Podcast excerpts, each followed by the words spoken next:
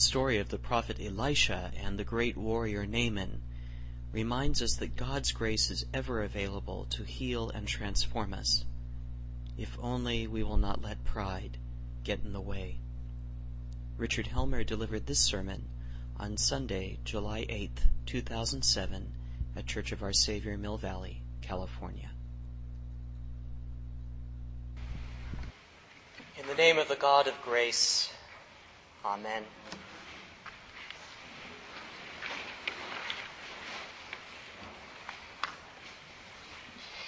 So I'm going to do the almost unforgivable today and open my sermon with a joke, and a well worn one at that. But it seems especially appropriate to the theological questions on the table in today's reading, particularly the one from Hebrew Scriptures. And it speaks to a simple but profound truth of what it means to lead a life of faith. So please indulge me as I dust it off. And for those of you who know it, you can recite the punchline with me. There was a notably devout Christian who lived in a modest home next to a small, babbling creek. During a long drought, the creek almost dried up completely, but when the rains returned at last, they came with a vengeance, as they often do. So soon the creek was overflowing its banks and threatening the devoted Christian and his neighbors. He got down on his knees and prayed that God might save him from the rising waters when a knock came at the door. A police officer had stopped by. Her cruiser was parked outside and she offered to drive the man to safety. But he responded, No, God will save me. In the ensuing hours, the waters continued to rise until they had entered the lower level of his house. So the devout Christian barricaded himself in his upstairs bedroom and was praying fervently when a shout came from outside. He rose from his knees to see a boat struggling against the current outside his bedroom window. Open the window, we'll throw you a line and take you to safety, the pilot shouted. No, thank you, the devout Christian replied. God will save me. The rains were relentless, and the creek had now burgeoned to become a raging river. Even as homes were swept away nearby, the devout Christian climbed onto his roof and continued to pray on his knees fervently for God to save him from the rising waters. During a break in the storm, a helicopter flew to him. As it approached, a door opened and a voice shouted, We'll let down a ladder for you. Come aboard and we'll take you to safety. No, the devout Christian refused. God will save me. But a few moments later, his home collapsed beneath him and he was swept away by the current. So in heaven, the devout Christian approached the throne of God with an angry question. God, I prayed to you for hours to save my life. Why didn't you? My child, God replied, I love you and would never abandon you. And behold, you live with me now forever. But in response to your incessant prayers, I sent you a police cruiser, then a boat, and then a helicopter.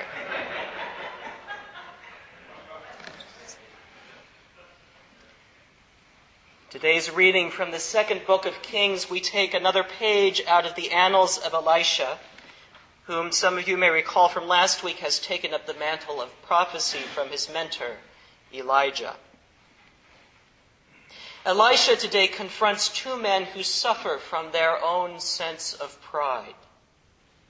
The king of Israel, who not so surprisingly worries that the request for the services of his prophet might be a reason for the powerful king of Aram to pick a quarrel with him.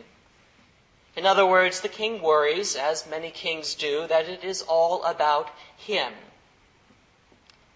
And Naaman, the great warrior, who approaches Elisha's door expecting VIP treatment and instead is greeted only by a lowly messenger, which causes Naaman to turn and depart in a huff. Both are so convinced of their own unique and special place in God's universe that they nearly forget to grasp the grace that is right in front of them. The king an opportunity to show the power of the God he and his prophet are called to serve, and Naaman, more to the point, to be cleansed of his leprosy. So I'm going to cut to the chase. A question for you. Are you a special Christian? Be honest. I confess that I sometimes suffer from being one. It's why I wear the special clothes and the collar and stand up in this special place on a Sunday morning. Being a special Christian is an occupational hazard for me as a priest, and I dare say a great spiritual risk for heart and soul. And most of us see ourselves as special Christians at one time or another, especially favored by God, extra gifted by the Holy Spirit. It speaks to our insatiable desire to be first. And the world, as secular as it may get, does nothing to help us. All you have to do these days is Google iPhone. A number of the headlines read iPhone envy turn on the TV, open a newspaper, or surf the internet, and there are enough messages telling us how important we are, and even more important that we will be, if we buy or own a certain something, or live in a particular somewhere, or hang out with the right someones.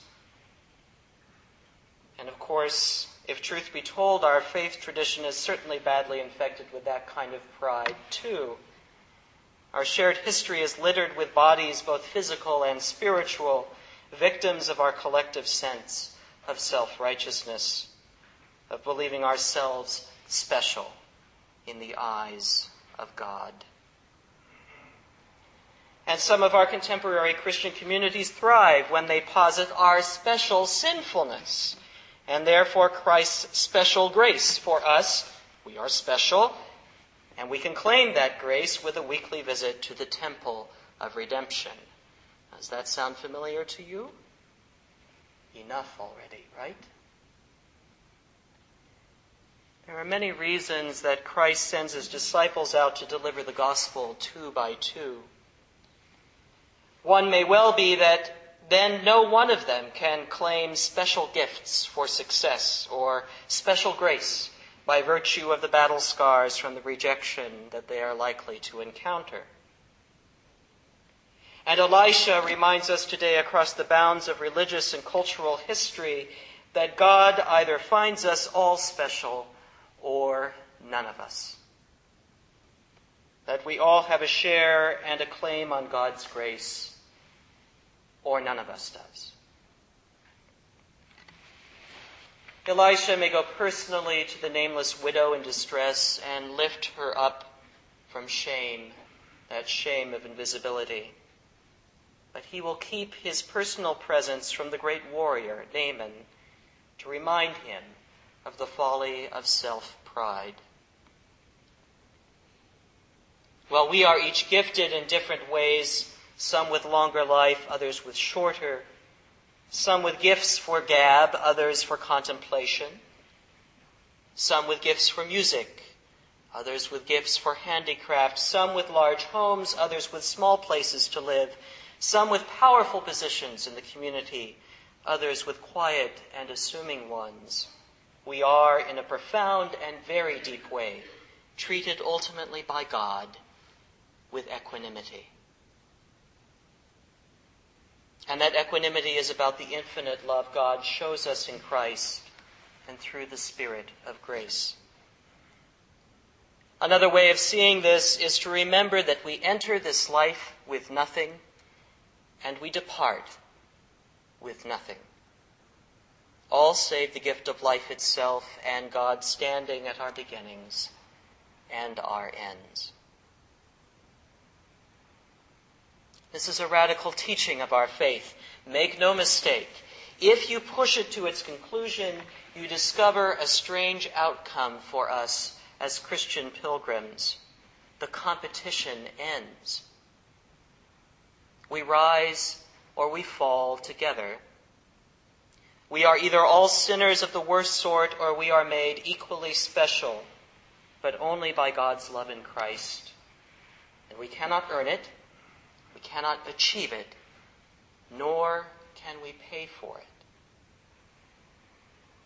At our best, we celebrate this grace, the grace of all that we have been given.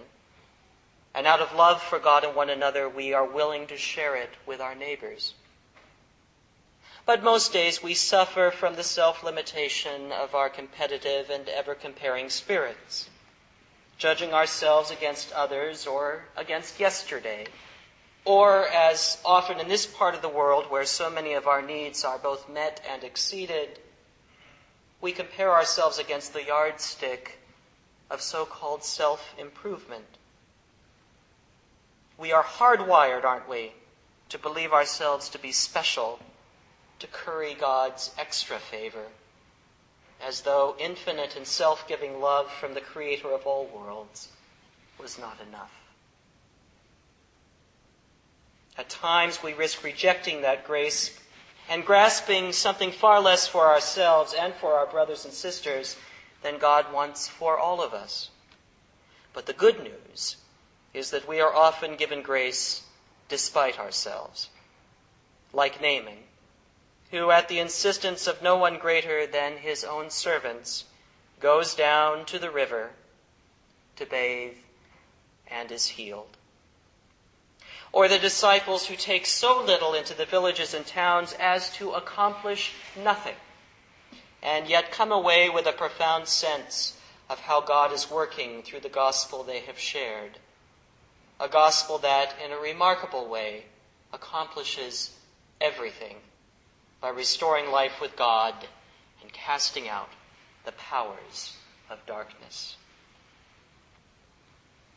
Each week as a community in Christ, we live into this gospel by setting all of our self-centered striving aside, at least for a moment, when we gather before the altar and take the bread and wine side by side with our sisters and brothers, poor, rich, old, young, passionate, indifferent, sad, angry, happy, afraid, joyous, good, and bad.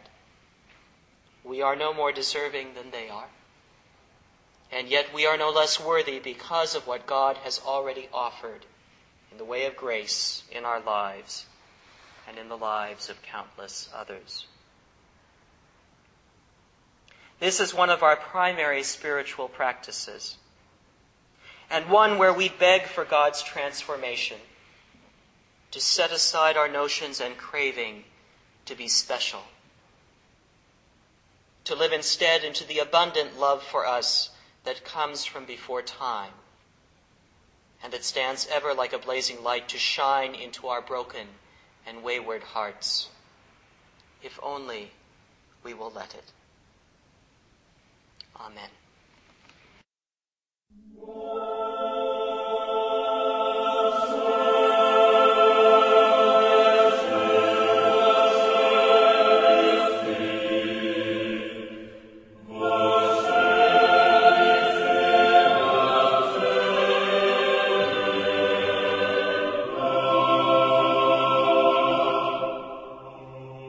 Thank you for listening to the Sermon Podcast from the Episcopal Church of Our Savior, Mill Valley, California. We are a growing, welcoming community for those seeking to deepen their relationship with God and to journey in faith with God's people through the breaking of bread and in service to others in Christ's name. You can reach us by phone at 415-388-1907 or visit us online at oursaviourmv.org. That's O U R S A V I O U R M V for Mill Valley dot org. We wish you God's peace, and we hope to be able to greet you in person very soon.